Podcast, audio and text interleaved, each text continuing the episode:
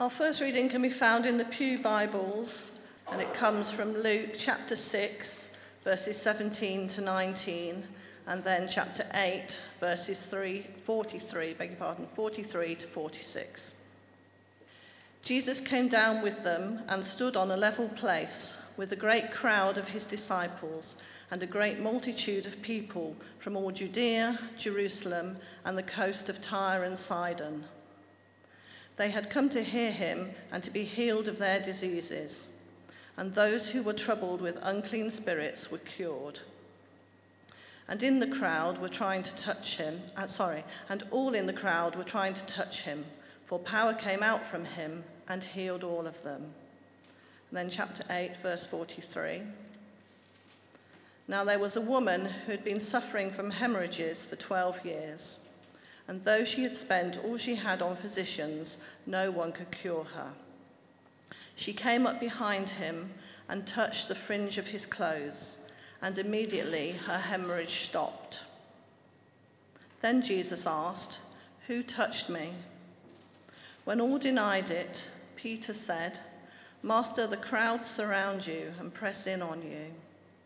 But Jesus said, Someone touched me, for I noticed that power had gone out from me. Amen.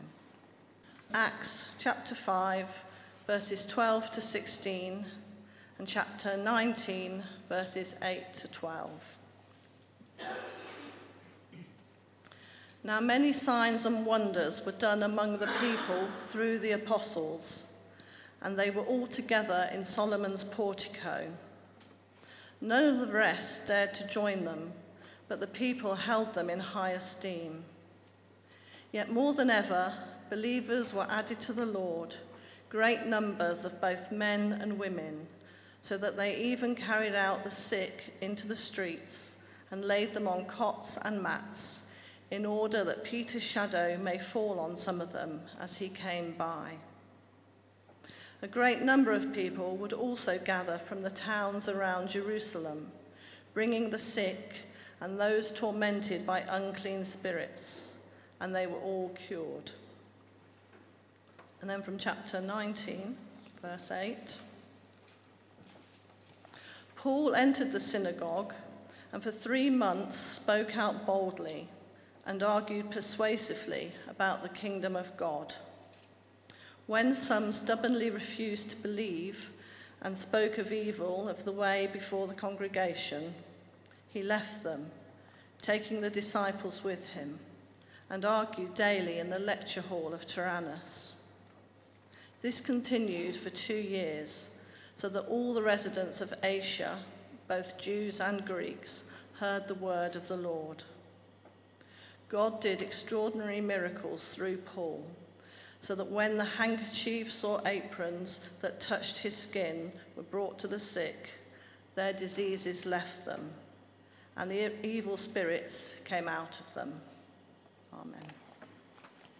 This week's sermon in our anti lectionary series, as I've called it, uh, in which we're looking at passages and topics that don't normally get addressed from the pulpit here at Bloomsbury. Uh, this week's topic takes the form of a question do miracles still happen? From my days as a university lecturer setting exams for students, I remember the adage of never setting a question that could be answered with a yes or no. But on this occasion, I've done it. Do miracles still happen? What do you think? Particularly in the light of our Bible readings for this morning. Now, my guess is that if you've got a history with a different kind of church, you may have heard this kind of sermon preached before. And it may be that the reason you're at Bloomsbury is that we usually stay away from this kind of topic. So let's see how we get on this morning. But uh, just a couple of things to share with you to make it a bit more contemporary, perhaps. Uh, I was walking with Liz last night on our way home after having been to the organ concert here yesterday afternoon, which was superb. If you missed it, you should come to the next one. And as we were walking home, we walked along the concourse at uh, Waterloo Station, the bit where there's the long travelator, and there's a new uh, advertising hoarding that I think went up yesterday, advertising O2, and it looks like this. Have we got a picture? There we go. Life is a Miracle. I just thought I'd take a photo of that and share it with you this morning. And then I discovered this morning that overnight the BBC have released the results of a survey, which I was fascinated to see. Uh, it says on the BBC website three in five UK adults say they believe in some form, that some form of miracle is possible. So, just a few headlines from the BBC website. Uh, nearly half of those questioned on behalf of BBC local radio, who else, admitted to praying for a miracle at some time. However, when it comes to the miracles of Jesus, nearly half say they do not believe he did miraculous things. Market research firm ComRes surveyed 2,002 British adults. That's a realistic figure, isn't it? Uh, anyway, the survey suggested 62% of British adults believe some form of miracle is possible today. Nearly three quarters, aged 18 to 24, say they believe some form of miracle is possible, which is more than any other age group. 43% say they have prayed for a miracle. 37% of British adults who attend a religious service at least monthly, which is regular in Bloomsbury terms, say they believe the miracles of Jesus happened word for word as described in the Bible. 37% of churchgoers. Half of this group say they've prayed for a miracle which was answered in the way they hoped, and another 37% of Christians have never prayed for a miracle. It may come down to what you think a miracle is. Anyway, last week was Open Doors weekend here in London, which, if you don't normally know, if you don't know it, is when various buildings that are normally closed open their doors to members of the public, and some of them put on tours. And Liz and I went to the Royal College of Physicians for a fascinating tour of their Grade One uh, listed 1960s building. And in the exhibit, I saw these two gold coins, which we've got here on the photo, and I thought I know a good sermon illustration when I see one. Does anyone know what these coins are? They're called angels. They're touch piece coins from 1660 to 1685. They're called angels because I don't know if you can, you can just about see it. You've got um, the archangel Michael on there, sort of stabbing Satan with a, with a sword or a thing. Um, the interesting thing about these gold angels is that they were used in public healing ceremonies by British monarchs from the 15th century onwards. So the monarch was believed to have authority from God to cure what was then called scrofula, which is a variation of what we would call tuberculosis. King Charles I, you know, he of getting his head cut off fame, apparently cured over 100,000 of his British subjects in public ceremonies just with his royal touch or by placing gold coins around the patient's neck on a ribbon. The practice was finally ended in the 18th century by King George I, who apparently regarded it either as too superstitious or possibly, according to some sources, as too Catholic. Anyway, it raises an interesting question for us which I think is relevant for our readings this morning. And the question is this Do we believe that 100,000 people were cured of tuberculosis by the King of England placing gold coins around their necks? Now, it may be that you're going to disagree with me on this, but from where I'm standing, as a post Enlightenment, scientifically literate person, it sounds like utter nonsense.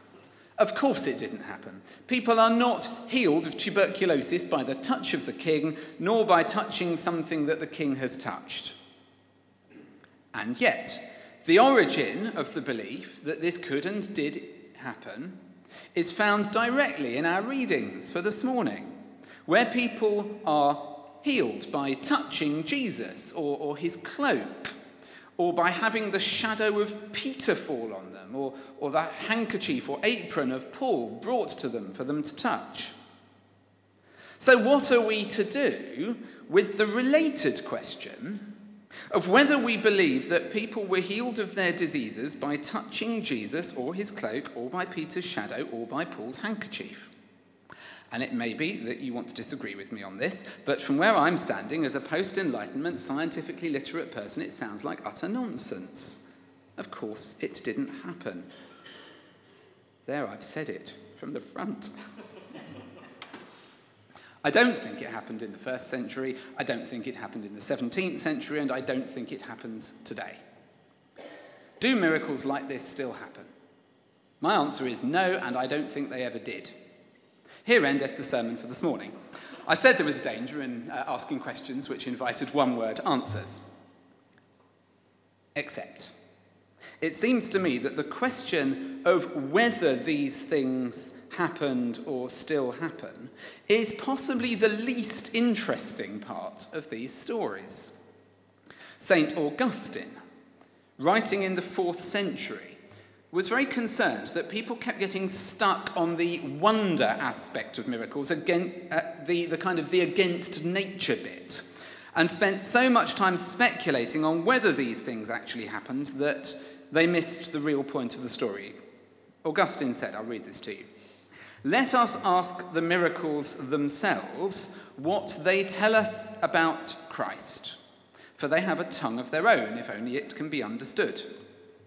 Because Christ is the Word of God, all the acts of the Word become words to us. The miracle which we admire on the outside also has something inside which must be understood. If we see a piece of beautiful handwriting, we're not satisfied simply to note that the letters are formed evenly, equally, and elegantly. We also want to know the meaning that the letters convey. In the same way, a miracle is not like a picture, something merely to look at and admire, and to be left at that. It is much more like a piece of writing, which we must learn to read and understand. So says St. Augustine.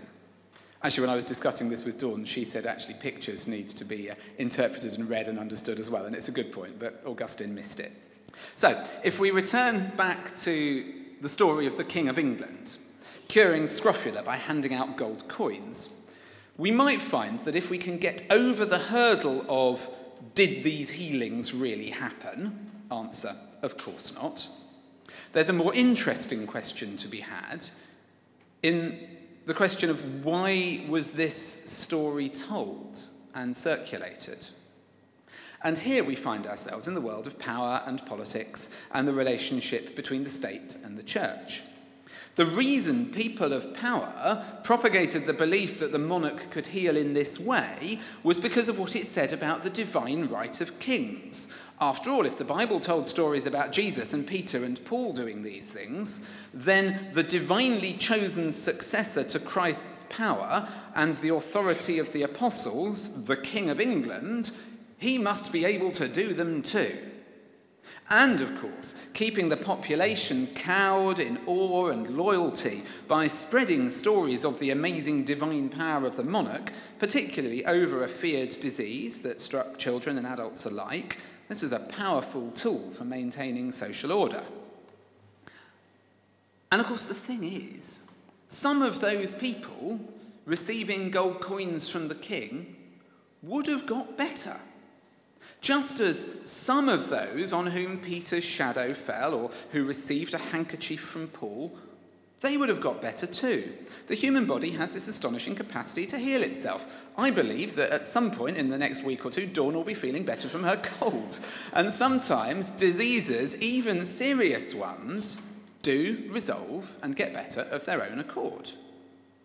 And then you get what we now call the placebo effect, where the administration of an inert substance generates a genuine physical healing effect as the patient believes that they're being treated. This relationship between the mind and the body is still the subject of exploration in medical science, but it does seem that a positive mindset can sometimes have a healing effect on the body. And by the same token, a person who lives with immense stress and depression for many years may well find that it has a negative effect on their physical health. It's interesting to note that in both our passages from Acts and one of our passages from the Gospels, the narrator specifically mentions people who are both physically sick and those who are tormented by spirits. They had come to hear him and be healed of their diseases, and those who were troubled with unclean spirits were cured. A great number of people would also gather from the towns around Jerusalem, bringing the sick and those tormented by unclean spirits, and they were uh, all cured. Um, when the handkerchiefs or aprons that had touched his skin were brought to the sick, their diseases left them, and the evil spirits came out of them. This link between sickness of the mind and sickness of the body is profound and real. This is why I'm always willing to pray with people about their illnesses. I've sat with people in suffering and sickness and have prayed for them to receive the healing peace of Christ by the power of his Spirit, and I have seen them relax, find peace in their pain, and experience a move towards wholeness in both their mind and their body. This is why I'm also willing for us always to pray for one another in our sorrows and our illnesses. Because a world where our attention is turned away from ourselves and towards another in love is a world where Christ's healing is coming into reality in our midst as selfishness is set aside and love is made real amongst us, and people are healed in their minds and find wholeness in their bodies. We should not underestimate the power of prayer for healing to bring people to wellness and wholeness. But neither should we overestimate our ability to banish disease in the name of Christ. In all my experience of ministry over nearly 20 years now, some of it in more charismatic environments than this one, where prayer for physical healing was common, I have never seen someone incontrovertibly healed of a physical illness. For example, I've never seen someone with a missing limb have it grow back. I've heard plenty of claims made for healings in response to prayer, but they have always seemed to me to be at the tenuous end of medical proof. You see, at one level, I would love to think that I could pray for someone who is terminally ill or seriously impaired by disease and see them healed before my eyes. That'd be amazing. But I just don't see it happening. And actually, if I did, I think I'd then have a deeper problem, which would be why should it be that some are healed in this way and some are not? I've heard it said that whether someone is miraculously healed depends either on the faith of the person offering the prayer for healing or more insidiously on the faith of the person being prayed for. I'm afraid I firmly reject both of these explanations. For my money, the reason people aren't physically healed against the laws of nature is because God doesn't work in that way. The healing that God brings is not a capricious, conditional, supernatural, against nature miracle. I was in two minds as to whether to tell this story, but I'll, I'll tell it anyway. Um, many years ago now, I was at a minister's conference and it, it, was just at that point where Eliza's mum was coming towards the end of her long battle with Alzheimer's. And I went to a seminar on wholeness and healing, and the person who led it was, was great. And she said, you know, uh, clearly we're all going to die of something, and sometimes the prayer for healing is for somebody to become at one with their, their disease and, and find wholeness in, in their, the ending of their life. And in that context, I shared that what we were praying for for Liz's mum was that she would have a good death. And this chap who was uh, sat opposite me folded his arms and he looked over the room and he said, Your problem, mate, is you don't have enough faith. I was like, What?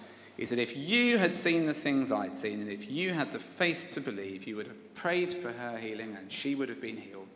That's the way Jesus wants it to be. So the uh, facilitator helpfully closed it down at that point and stopped us having a big argument, but I was stewing on this. So I, I, did, I waited until the evening, and we were in the bar at the conference centre, and I saw this guy. So I went up to him and I said, um, I've been thinking about what you said, and I found that really very hurtful. So I've got a proposition for you. I'm quite angry with you right now. So I, I'd like your permission to punch you in the face and break your nose because I'll feel better and you'll be hurt. But then I said, then you can pray for yourself to be healed, and because you've got the faith for healing, you'll be healed, so you'll be fine. And then I will see that, and I will know that you're right and I'm wrong, and I will apologize. So I guess what it boils down to is how strong is your faith? And he put down his pint and ran out the room. so not that strong. I think Jeffrey John, who preached here at Bloomsbury recently for the 223 gathering, is quite helpful here. In his book, The Meaning in the Miracles, he says, cue PowerPoint slide, the stories of healing in the New Testament are, of course, demonstrations of Jesus' healing power and compassion for the individual who is healed. But that is not the main point. Uppermost and far more relevant to us is the miracle's universal significance, the overturning of social and religious barriers, the abolition of taboos, the declaration of God's love and compassion for everyone, expressed in the systematic inclusion of each class of the previously excluded or marginalized. As we consider the meaning of miracles for today, the question that repeatedly poses itself is this how far has the church seen or wanted to see the implications of this systemic, subversive, highly risky inclusivism on Jesus' part? Or how far has it preferred instead to create and cling to its own taboos?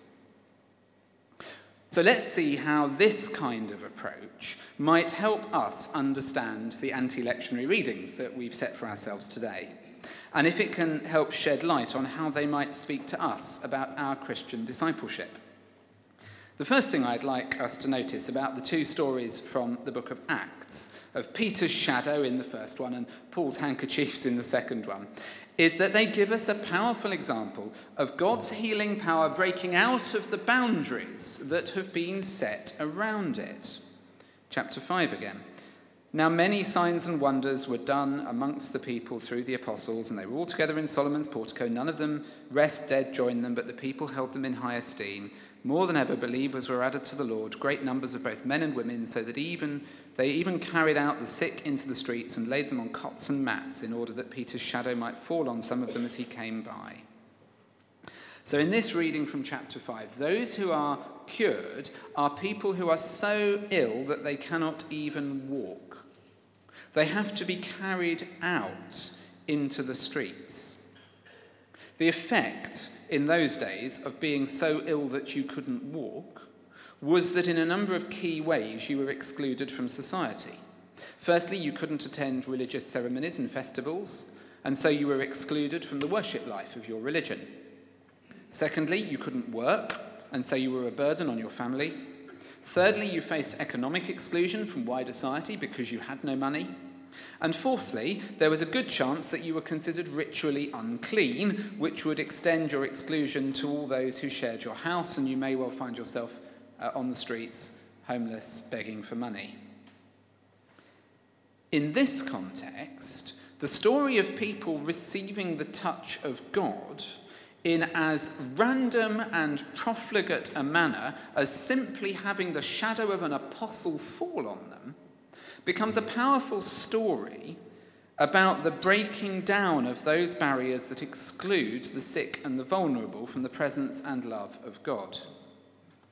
Interestingly, as a slight aside, in the ancient world, a person's shadow was believed to convey something of the essence of the person, whether for good or for evil. So Cicero spoke about how a corrupt person's shadow could affect those it fell over. Stand off, my friends, nor come within my shade, that no pollutions your sound hearts pervade, so foul a stain my body doth partake. You could be corrupted or healed by a shadow.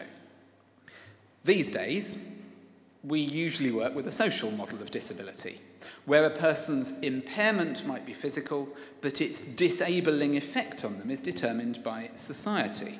So, for example, a person who is a wheelchair user is only disabled from being up here on this platform with me if we as a community have not invested in a ramp that they can use to get here. And we do have one, in case you're wondering. And I think we need to hear a challenge from this passage for us as a community of Christ's people that constantly talks about being intentionally inclusive and welcoming.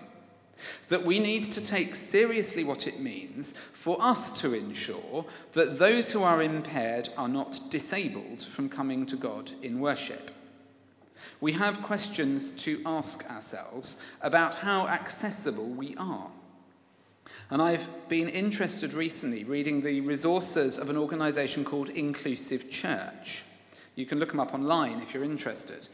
Uh, they highlight not only disability, but also sexuality, ethnicity, gender, mental health, and poverty as factors which can exclude people from the worshipping community.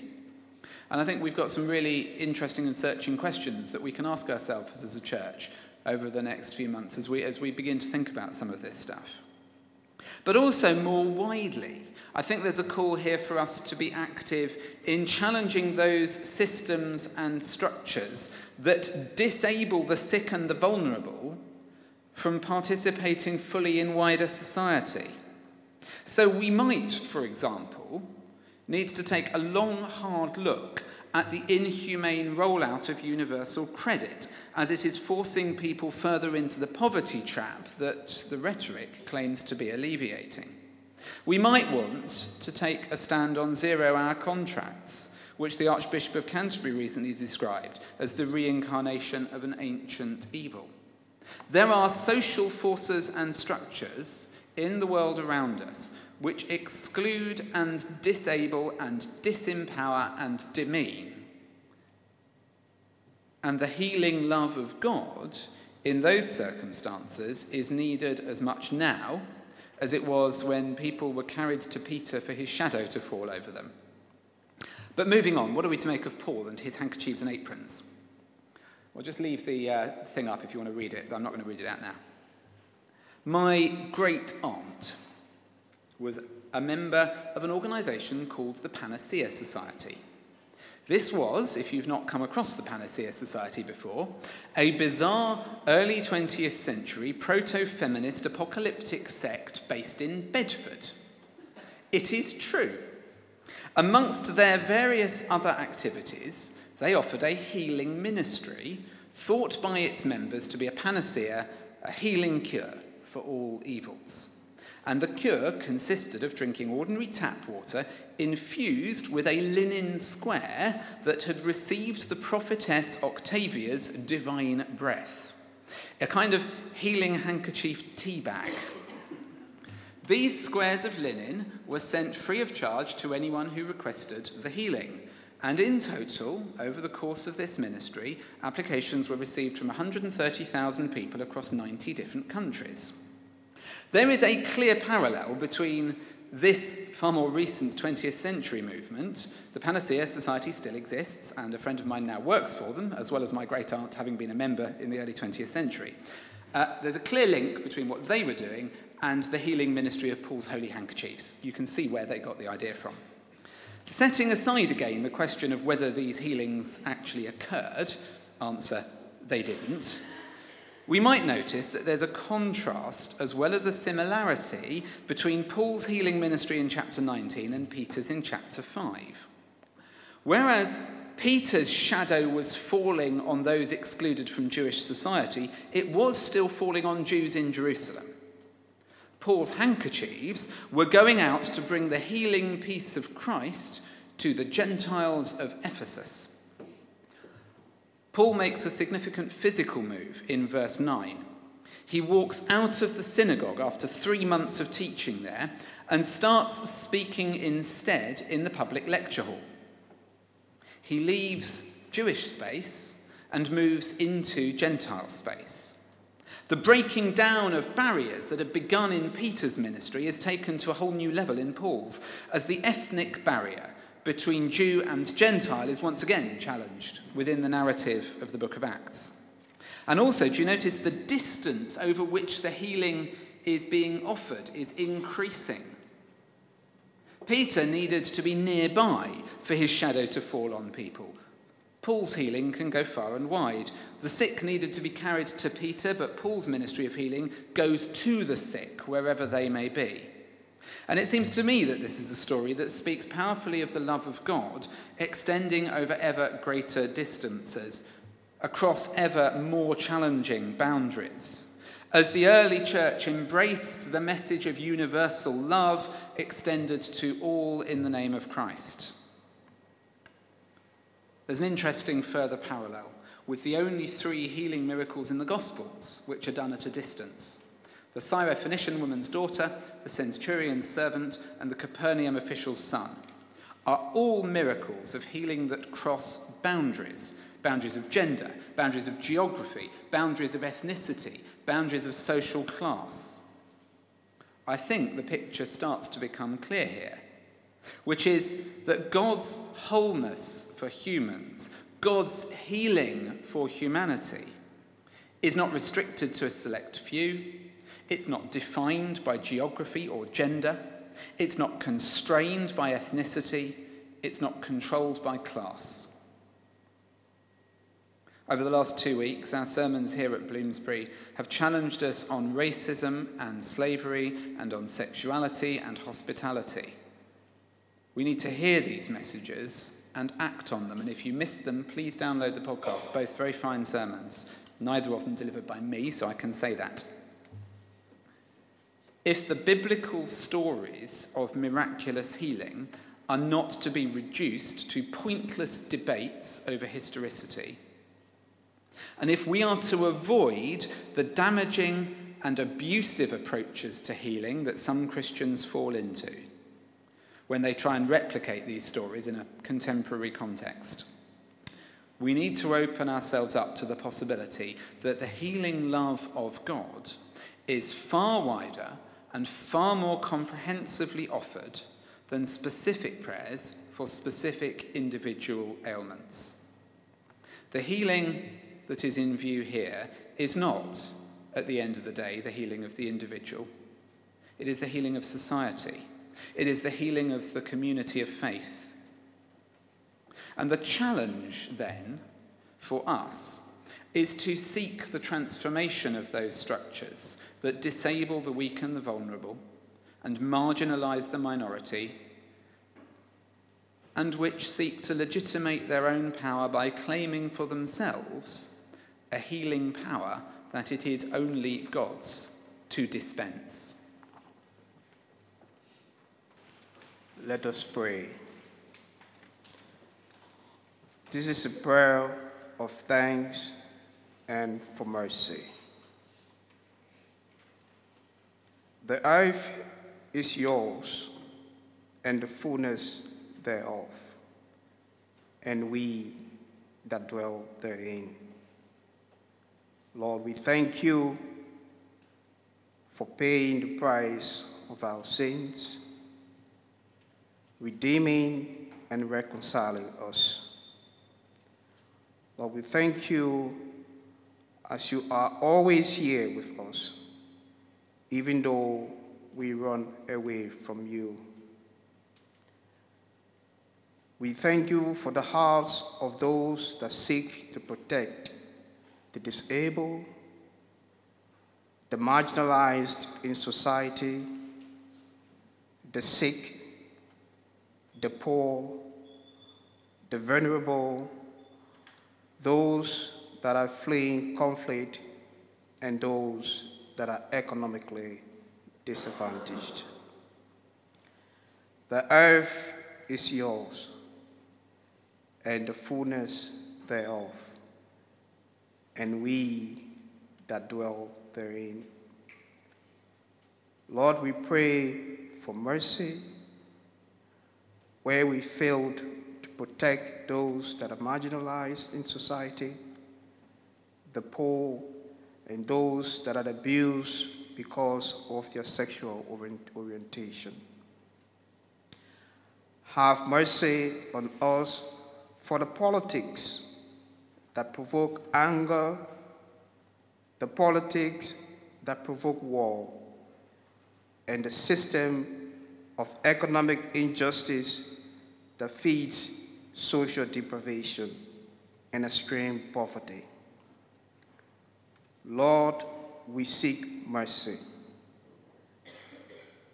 Have mercy on us where we use our tongues to provoke tension among us, far and near. Have mercy on us where differences triumph and where people are excluded because of their ethnicity. Have mercy on us where we fall weakness to your teachings, that the words of our mouths and the meditations of our hearts be acceptable in thy sight. Lord, you are good. Your love endureth forever. Your faithfulness continues through generations. In your mighty name we pray. Amen.